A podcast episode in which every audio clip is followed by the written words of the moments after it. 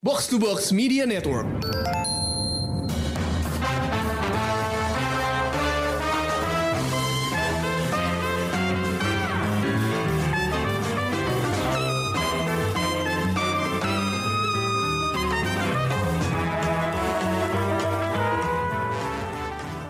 Halo pendengar Showbox, balik lagi bareng gue Amy dan kali ini gue bakal ngebahas sebuah serial yang sepertinya udah banyak ditunggu sama para penggemar Showbox, yaitu HBO's House of the Dragon.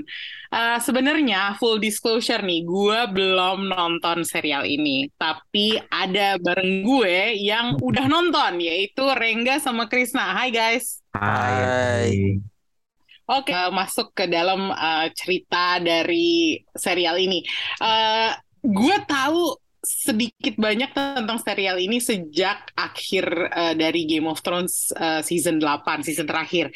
Dan gue udah tahu bahwa HBO merencanakan adanya semacam prequel series yang tadinya bakalan mau diangkat dari sebuah buku George R. R. Martin yang bukunya sendiri merupakan prequel dari novel-novel A Song of Ice and Fire gitu. Tapi gue nggak tahu nih jadinya gimana nih.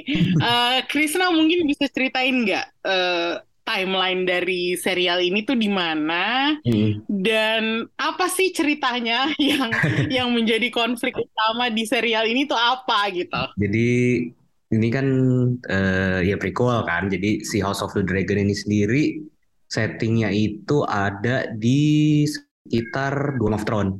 Tepatnya 172 okay. tahun sebelum kelahiran Daenerys Targaryen. Nah, dan 100 okay. tahun setelah Seven Kingdoms tuh disatukan oleh uh, Targaryen. Si, siapa ya? Aegon ya. The Conqueror itu ya. Oh. Uh, jadi ya ada di situ jadi ini emang Oh iya iya iya. Uh, emang lagi di apa ya? di titik kejayaan Targaryen kali ya. Masih mereka masih penguasa sah dari Seven Kingdoms dari awal sampai ke titik ini belum pernah diceritain sendiri sih hmm. mungkin ini kayak bibit-bibit kejatuhan mereka mungkin di sini kali ya karena uh, mulai ada perang saudara jadi ceritanya nih uh, di sini rajanya nih si Viserys satu Targaryen yang diperankan oleh Paddy Considine dia itu nggak punya hmm. anak laki-laki sementara kan uh, tradisinya peraturan Seven Kingdoms tuh harus laki-laki kan uh, penerus tahta. Dia yeah. punya dia cuma punya anak perempuan si Rhaenyra Targaryen yang diperankan oleh Emma D'Arcy versi dewasanya eh iya versi dewasanya dan Millie Alcock tuh versi remajanya lah. Nah, akhirnya dia si Viserys ini berani hmm. mendobrak tradisi lah gitu. Akhirnya dia menunjuk si Rhaenyra sebagai penerus tahtanya. Cuman setelah istri pertamanya meninggal, akhirnya dia nikah lagi sama uh, hmm. Alicent Hightower anak dari Hand of the King-nya sah sebenarnya sah nah cuman kemudian dia sama Alicent akhirnya punya dua anak perempuan eh dua anak laki-laki sorry nah ya akhirnya okay. dari sini mulailah ada bibit-bibit perebutan tahta karena si si bokapnya Alicent si Otto Hightower ini nih ngompor-ngomporin lah biar biar ya diserahkan ke yang seharusnya gitu anak laki-lakinya anak laki-laki pertamanya gitu ya terus ya udah dimulailah konfliknya dari oh, situ. Oh oke okay. menarik juga ya jadi beneran perang saudara banget ya kayak beneran yeah. siblings gitu mereka kakak yeah. beradik gitu. Iya sebenarnya iya uh, inilah half brother half sister lah. Iya iya. Oke okay. uh, eh, menarik juga tadi pas lo bilang ada pemeran mudanya sama pemeran mm -hmm. uh, dewasanya yaitu Millie mm -hmm. Alcock sama Emma Darcy. Yang gue mm -hmm. tahu pada saat penggantian pemeran itu orang-orang sempat kaget loh, Chris. Iya, iya. Gue kaget. Gue kaget. Juga gue kaget. Jadi lo gak tahu. kaget. Iya, soalnya gue gak mencari tahu banyak tentang serial ini kan. Mm -hmm. Aja hmm. gitu kan. Tiba-tiba loh kok beda orangnya? Ternyata time skip. Ada time skip ya banyak. Kaget gua. Iya time skip tuh banyak tiba-tiba lah anaknya udah banyak Renira tiba-tiba. Terus anaknya udah gede tuh tahu iya anaknya udah gede gede. Mungkin ini juga kali ya karena si Millie Alcock tuh menurut gue sebenarnya lebih keren sih sebagai Renira iya gue suka pas dia jadi, jadi ini uh, Renira jadi, kayak ini fierce banget kelihatannya.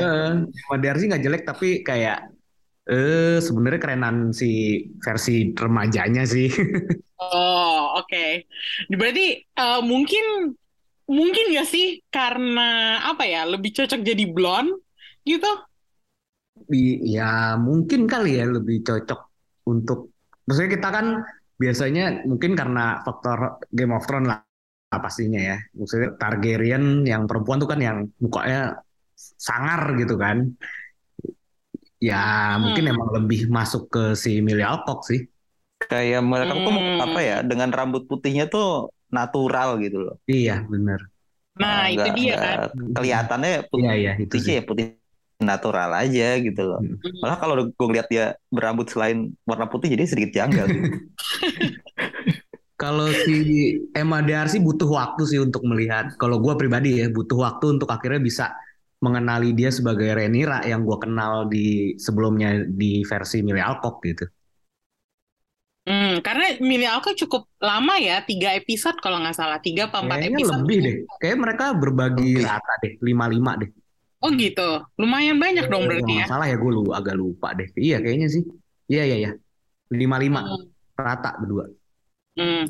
Jadi bisa dibilang ini, ini kisahnya adalah Renira sama Alisan. Iya sih, penggeraknya mereka berdua sih menurut gua.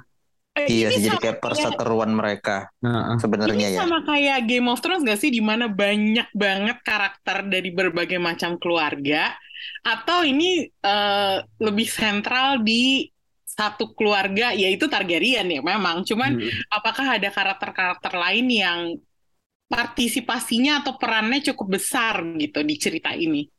Ya ini kalau di sini sih mungkin karena memang Targaryen masih berkuasa penuh gitu ya. Jadi memang ceritanya fokus di Targaryen hmm. banget sih. Kalaupun ada dari house lain paling yang cukup uh, punya peran besar ya paling dari Velaryon atau dari Hightower. Karena End of the King-nya kan si hmm. Hightower, si Otto Hightower ini kan dan dia lumayan inilah lumayan banyak memainkan strategi biar anaknya bisa bisa menjadi ratu dan akhirnya cucunya bisa menjadi karakter utama utamanya oh. sih mostly ya berputar di Targaryen sih karena konfliknya pun perang saudara hmm. mereka sendiri kan hmm oke okay. berarti yang centralized aja kali ya iya. dibandingin serial aslinya gitu. Iya. Dan ini adalah sesuatu yang pengen gue bandingin karena nggak mungkin kita nggak ngebandingin sama serial iya. aslinya mm. yang Game of Thrones gitu. Iya. Bahkan kalau lo lihat opening timnya aja itu tuh sama persis nggak ada bedanya. Yang beda cuman gambar gambar ininya doang gitu, visualnya aja gitu. Iya. Tapi opening timnya dipakai opening tim Game of Thrones yang sama gitu. Ini maksudnya apakah lo melihat ada perubahan atau apakah lebih baik atau lebih biasa aja atau gimana gitu dibandingin sama serial Game of Thrones yang asli? Gue penasaran, gue pengen denger pendapat kalian yang juga nonton serial Game of hmm. Thrones kan? Ekspektasi lo sebagai fans Game of Thrones? Hmm, kalau buat gue sih secara inilah secara ya Game of Thrones kan sama apa House of the Dragon ini identik sama kayak intrik politik gitu ya.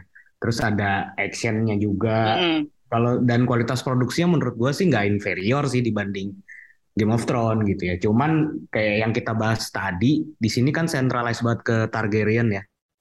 Jadi menurut gue justru mm. kekurangannya House of the Dragon ini itu apa ya side karakternya tuh nggak ada yang menonjol.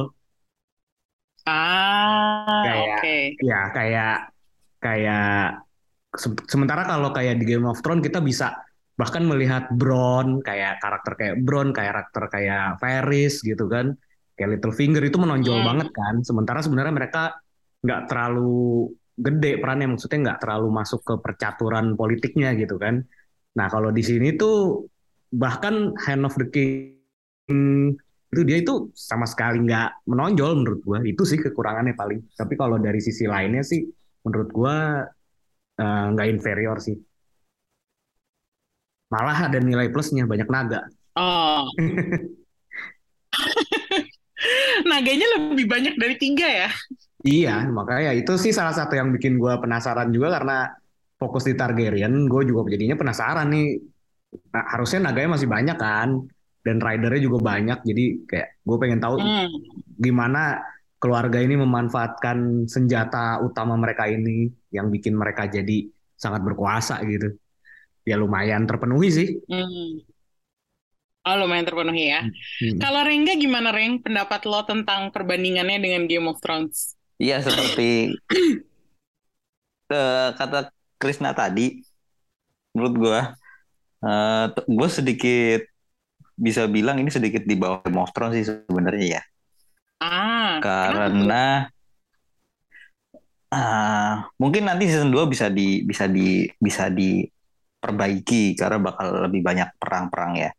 Hmm. Tapi buat season 1 ini sedikit di bawah Game of Thrones karena uh, seperti kata lu tadi ya mungkin ini centralized banget jadi isinya Targaryen semua. Hmm. Gak ada karakter lain yang menonjol juga gitu. Kita juga udah tadi udah bilang kan side karakter yang yang apa ya? Yang bagus itu nggak ada gitu. Semuanya vokalisan gitu. Viserys hmm. paling anak-anaknya gitu karakter dari hmm. house-house yang lain tuh nggak nggak nggak kelihatan yang bisa kita eh keren nih karakter ini gitu nggak ada gitu hmm. bahkan karakter si ah. siapa siapa tuh yang dulu pelindungnya si Kristen Cole Re Renira Kristen Cole ya ah, itu kan juga jadi kayak wah keren nih iya. tapi lama-lama kok jadi culun ya gitu jadi nggak iya. keren iya iya bener Padahal dia ini loh, fakta apa trivianya satu-satunya karakter yang muncul di 10 episode. Oh gitu ya? iya. ya? Tapi gak penting. Tapi gak penting. gak penting. Gak makin ke belakang makin gak penting. Awalnya doang keren gitu kan, tapi hmm. lama-lama kayak ah nggak seru gitu.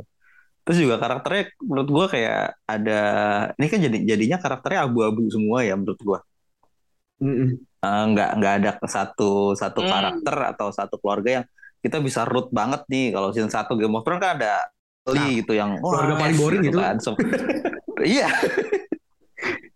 Tapi kan kayak semuanya baik-baik yeah, yeah, gitu yeah. kan gitu. Oh baik-baik keluarganya hangat gitu kan. Kita bisa root root mereka banget. Nah di sini kan nggak ada kayak semuanya abu-abu gitu. Bahkan Renira Renira yang jadi protagonisnya sekalipun itu ternyata tidak sebaik itu gitu Alison yang awalnya wah terlihat gadis polos lugu gitu. oh, ternyata kan dia ininya, banget gitu. apa perkembangan karakter keren dia si Iya, tapi dua dua dua dua apa ya dua wanita itu sebenarnya yang karakter yeah. developmentnya bagus. Tinggal ngejalanin cerita gitu. Hmm. tapi itu juga jadi salah satu apa ya kekuatan dan kelemahan juga buat gua sih. Karena karakternya terlalu sedikit tapi justru duanya terlalu menonjol gitu hmm. nggak ada nggak ada apa ya main dishnya enak tapi yeah. side dishnya kurang gitu oke okay. uh.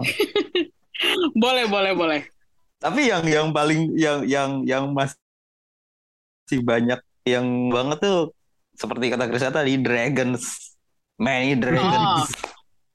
berarti kalau gitu bisa Semua orang masih pengen ya? lihat gue termasuk gue sebenarnya berarti daya tarik utamanya bagi kalian berdua adalah di dragonsnya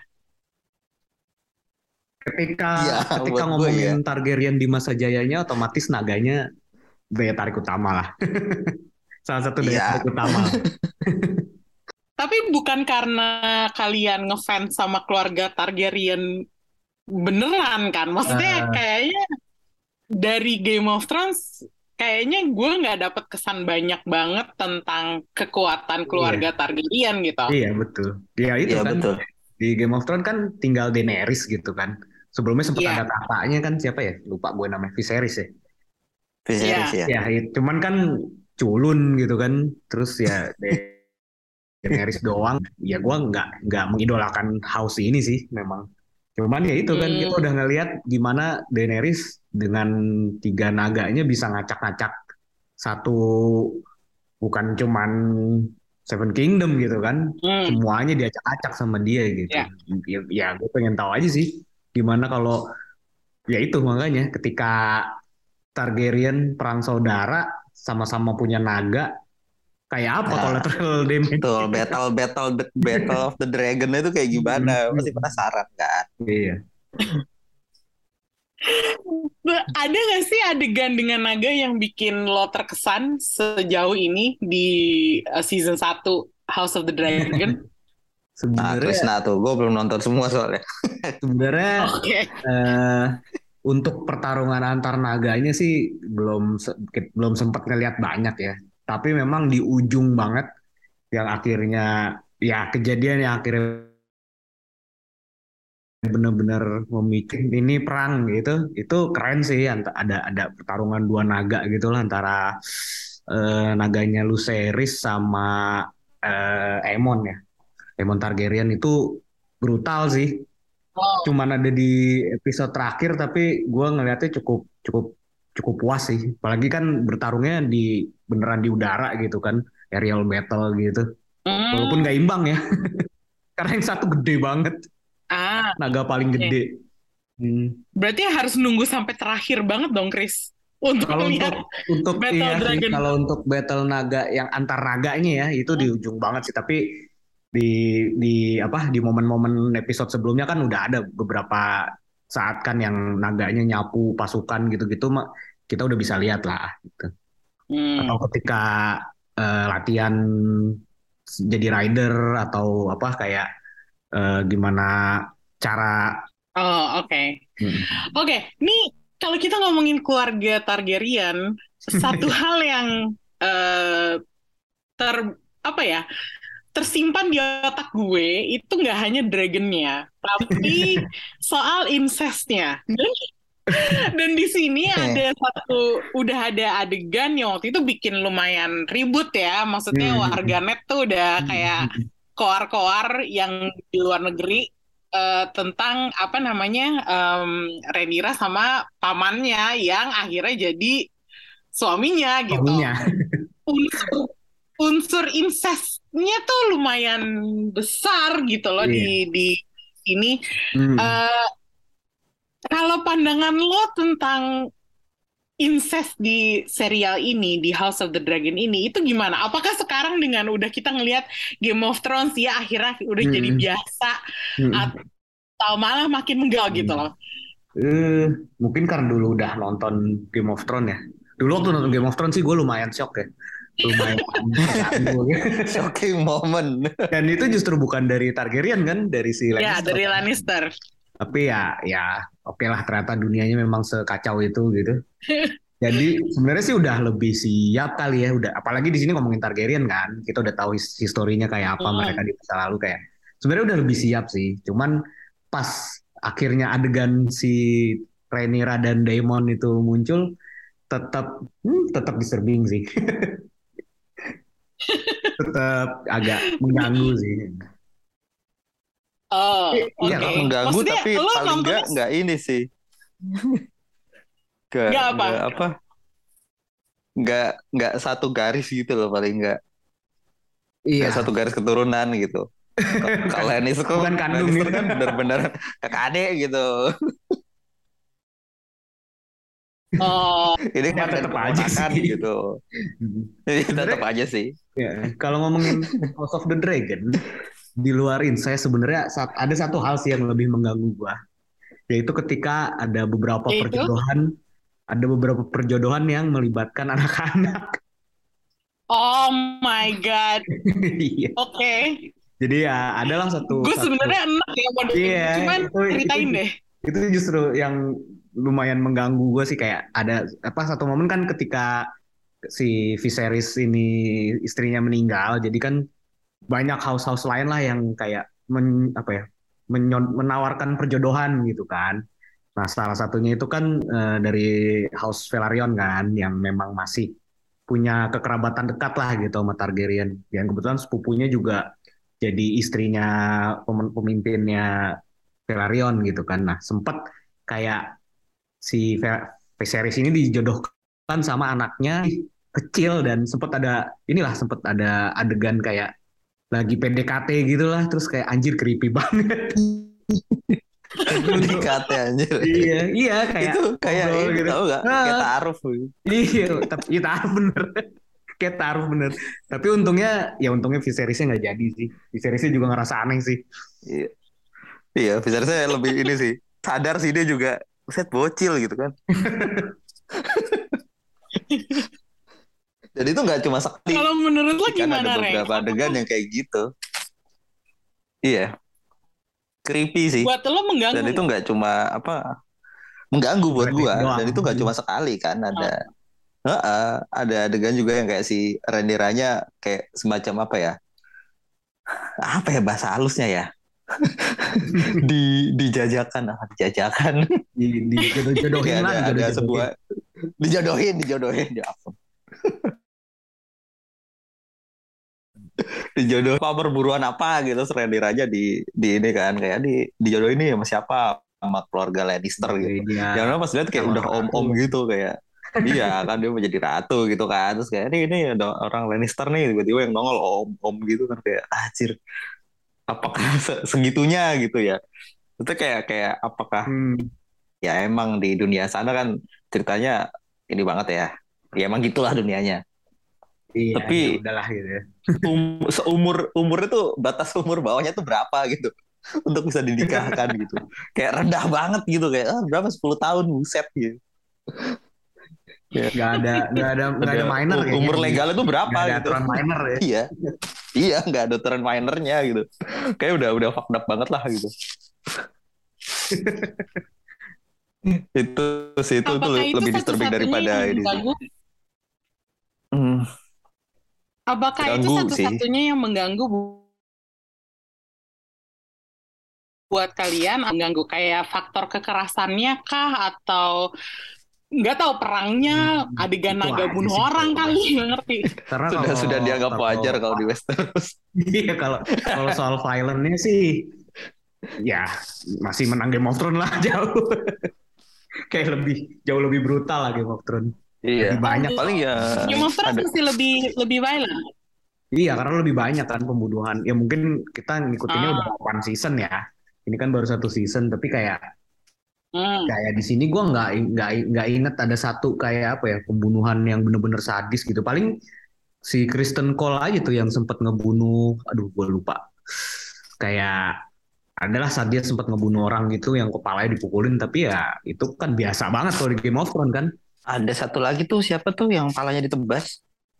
Potong di dua palanya. Oh iya yeah. si adiknya Kor si adik si adiknya Corlys. Adik Corlys iya. Lah, adiknya Corlys. Iya, di tengah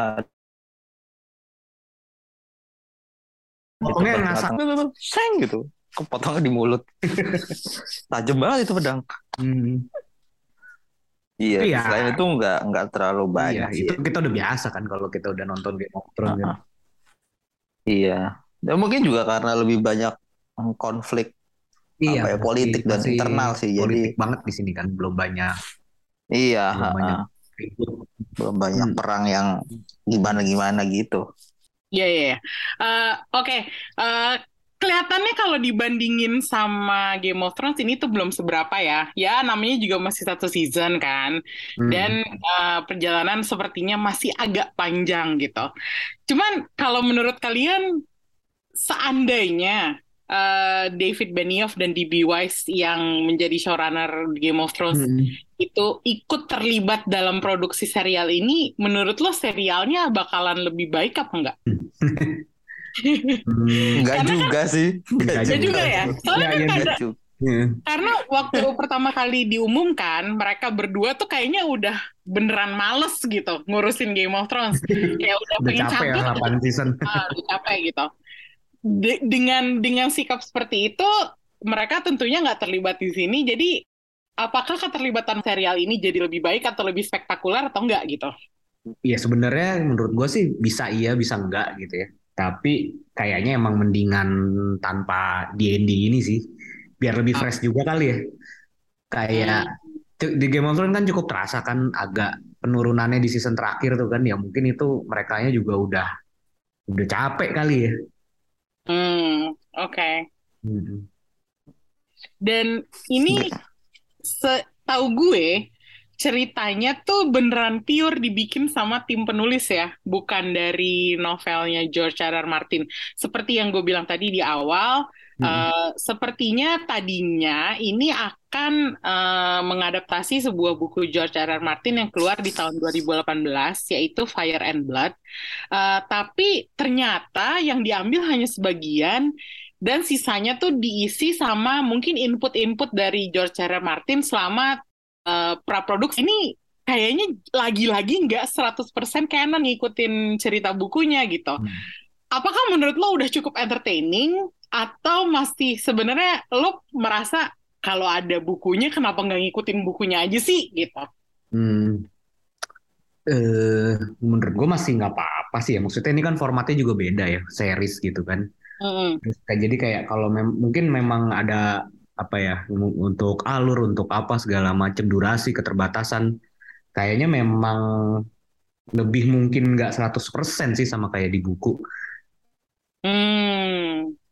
Okay. Ya lebih inilah lebih disesuaikan mungkin. Ya soalnya gue juga, cuman gue kan berangkat dari nggak nggak nggak tahu cerita asli di bukunya kayak apa gitu ya. Iya iya. Cuman iya. cuman sama kayak Game of Thrones dulu juga gitu. Jadi cuman nonton series ini doang. Jadi taunya ya cerita series ini doang. Jadi kalau buat gue sih masih aman ya, masih masih entertaining buat gue. Rengga mungkin ada. Uh, gue juga nggak baca bukunya. Hmm. gue nonton nonton seriesnya doang kan. Jadi jadi gue juga nggak ada ekspektasi apa-apa gitu dari bukunya. Jadi tapi ini sebagai sebuah serial menurut gue cukup seru kok, cukup menarik. Hmm. Bahkan untuk untuk orang-orang yang nggak baca bukunya ya. Hmm. Kalau orang yang baca bukunya terus nonton pasti mereka ada mungkin misu-misu gitu mungkin nitpick juga kan Udah punya ekspektasi iya lah. punya nitpick tapi punya iya punya ekspektasi sendiri soalnya kan tapi sebagai orang yang nggak baca bukunya ini serial yang cukup menarik untuk ditonton sebenarnya hmm. jadi ya oke okay lah buat gua Oke, okay. berarti nggak nggak harus disangkut pautkan sama bukunya atau iya. apa pun yang udah tertulis sebelumnya ya? Ya. Nah, kok ini digarapnya serius gitu dari sisi cerita dan produksi menurut gua. Betul. Oh. Nggak nggak sembarangan. Karena kan lah. ide awalnya udah muncul kalau nggak salah tahun 2015 dan bukunya terbit di 2018, tapi eksekusinya baru di 2019. Tayangnya tiga tahun kemudian dari 2019 yaitu di 2022 dan kabarnya udah dapet renewal buat season 2. Tapi renewalnya nggak tayang segera, nggak tayang di 2023, tapi di 2024. Eh, sementara itu, HBO, Warner Brothers, uh, bahkan sampai DC uh, eh, Extended Universe saja, itu kan gonjang-ganjing kan. Hmm. Banyak proyek di cancel, terus uh, sepertinya gue nggak ngerti apa yang terjadi tapi banyak banget yang bukan hanya di cancel tapi udah jadi nih tapi hmm. rilisnya iya. dihapus gitu itu kan bahkan udah jadi bahkan udah jadi gitu tinggal tinggal rilis dan itu aja tuh bisa dihapus gitu dari jadwal rilis pesan yang jelas gitu kan House of the Dragon ini cerah apa enggak sih kayak apakah kita beneran akan dapat misalnya lebih dari dua season atau bisa sampai lima season gitu. Uh. Ayo Reng, gue tau lo punya teori Reng. gue rasa masih tetap dilanjutin sih. Soalnya bagaimanapun juga ini franchise masih bisa yang masih bisa dijual sama WB gitu. Yeah. Oh, oke. Okay. Dan WB masih butuh apa ya franchise-franchise gede gitu buat buat dijual, buat jualan gitu. Hmm. Jadi ini gak bakal masih tetap lanjut. Tapi mungkin ada budgetnya dikat kali ya nggak nah. sebesar Game of Thrones gitu. mahal gitu. Tapi, mahal banget bikin agak ya terus gak cuma satu lagi ada berapa tuh empat enam tapi kalau mau ngekat budget juga mungkin mereka harus mikirin cerita baru soalnya kan Iya, buat season harusnya malah budgetnya nambah kan? Iya, harusnya jor-joran gitu. Tapi kemudian company-nya gonjang ganjing, jadi pusing ya, pasti nih. mungkin itu sih makanya mereka ngasih ini kali ya, ngasih jadwal rilis itu kayak masih masih Oh iya, benar-benar mungkin itu ya. juga ya. Kayak Nyari duit dulu lah. iya. Keluarin Superman ya, dulu lah yang baru. Biar kalau ada apa-apa di tengah masih ada waktu lah gitu. Iya, apa lo bilang ngeluarin Superman dulu? iya.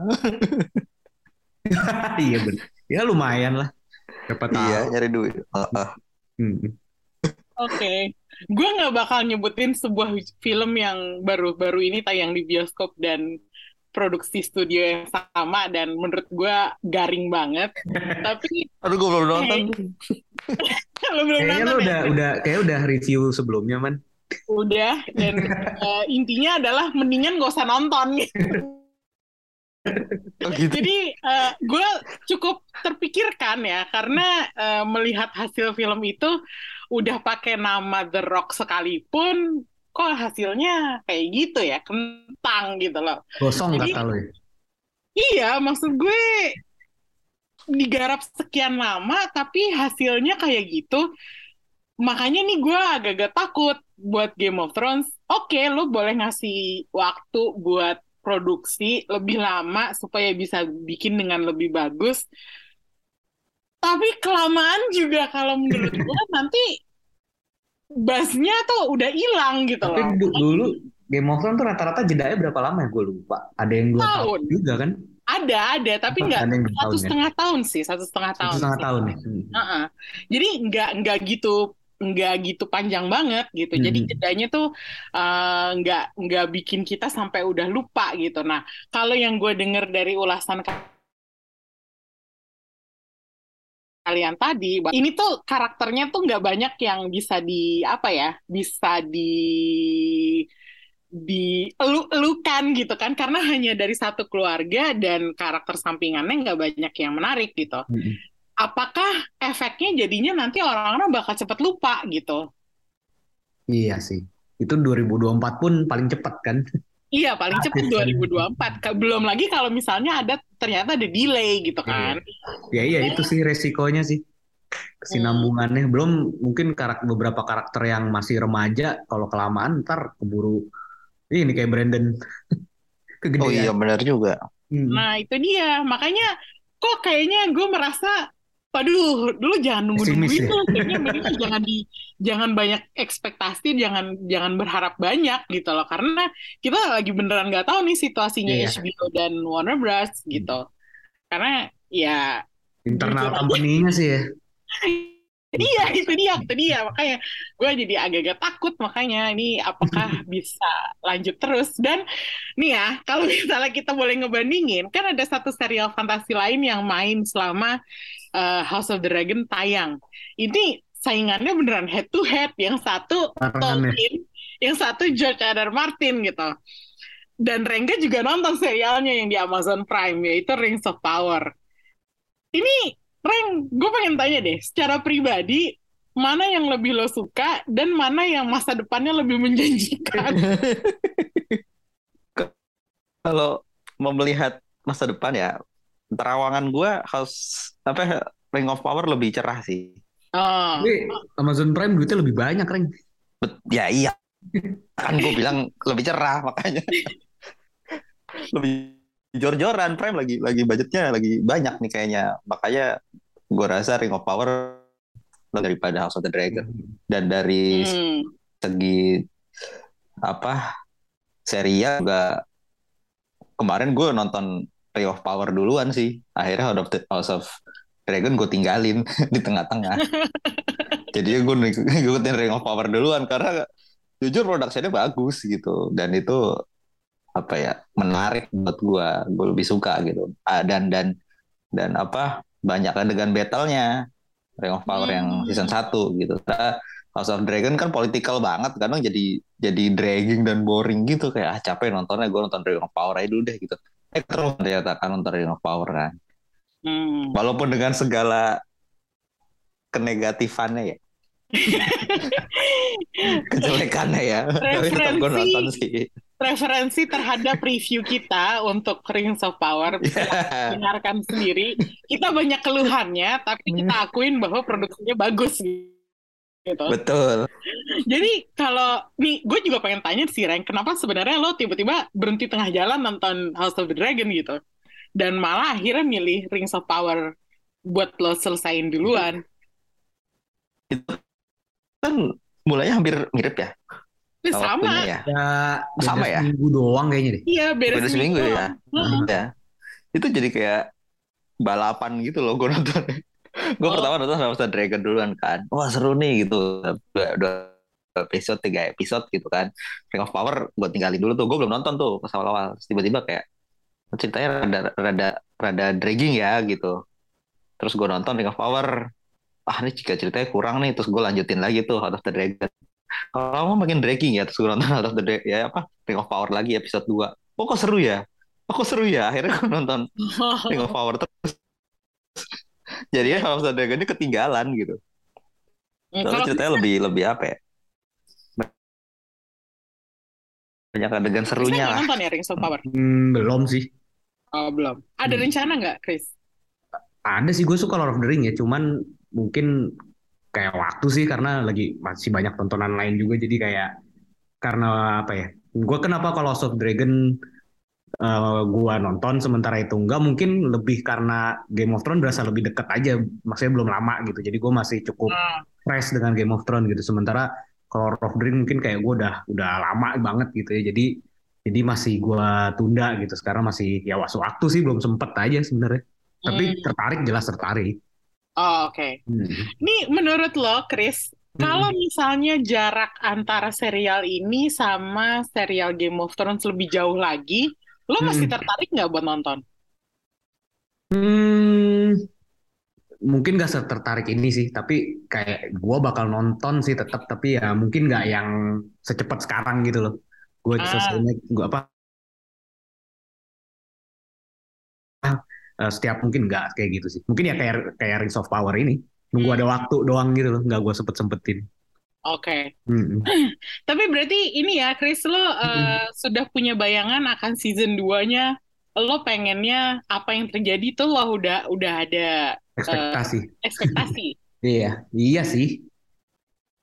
Pastinya Dan yang lo expect adalah perang. perang, perang, perang yang melibatkan banyak naga. Oh. Dan mungkin ya, dan ini sih sama keterlibatan house-house lain, house-house house-house lain yang belum punya banyak peran di sini gitu loh. Karena kan ketika perang saudara nanti kan sempat di episode-episode akhir kan si Ellison dan si Rhaenyra nih mulai bergerak mencari dukungan gitu kan. Ah, Kayak- kayak ada ke Lannister, ke ya macam-macam lah gitu yang ke termasuk ke utara juga yang yang house-house besar yang di Game of Thrones tuh kita udah tahu mereka tuh udah di sini kan belum ya penasaran juga sih pengen lihat kondisi mereka di saat itu sebenarnya kayak apa gitu. hmm, oke. Hmm. Itu berarti wishlist lo buat season 2 ya untuk melihat house-house lain dan Iya. lebih banyak naga ya. Iya. Kalau Rengga ada nggak wishlist buat season 2? itu sih naga Naga lagi, naga lagi. naga lagi naga lagi kita kurang konten naga di dunia pertelevisian dan bioskop Bener juga sih Reng kata lo. Gue setuju, Iya gue kan? setuju bahwa kita kapan lu terakhir kali lihat ada naga di bioskop ada sih Eragon. Ghidorah ya Eragon lama banget. Anjir Eragon Oke. itu dulu apa Ring of, eh, Ring of Fire lagi sih Fire. itu? Ya, sudahlah of Fire iya iya sama Matthew McConaughey Oh, iya betul. Wah itu, itu keren lagi. Jelek sih. Hmm. gak jelek itu keren banget Iya. film naga pertama yang gue tonton Oke, intinya adalah kita butuh lebih banyak naga, Eh, nggak cuma di season 2 di eh, House of the Dragon, tapi di dunia pertelevisian dan perfilman secara umum. Betul. Thank you Rengga sama Krisna udah nemenin gue kali ini buat ngebahas House of the Dragon. Eh, meskipun bahasannya kita nggak terlalu mendalam banget ya, seperti dulu kita sempat ngebahas Game of Thrones eh, selama season 8 episode per episode kita bahas eh, secara tuntas gitu. Eh, maklum aja kita lagi nggak punya banyak waktu. Eh, tapi thank you banget udah dengerin. Kita ketemu lagi di eh, review berikutnya. Thank you, bye-bye. Nah. Bye.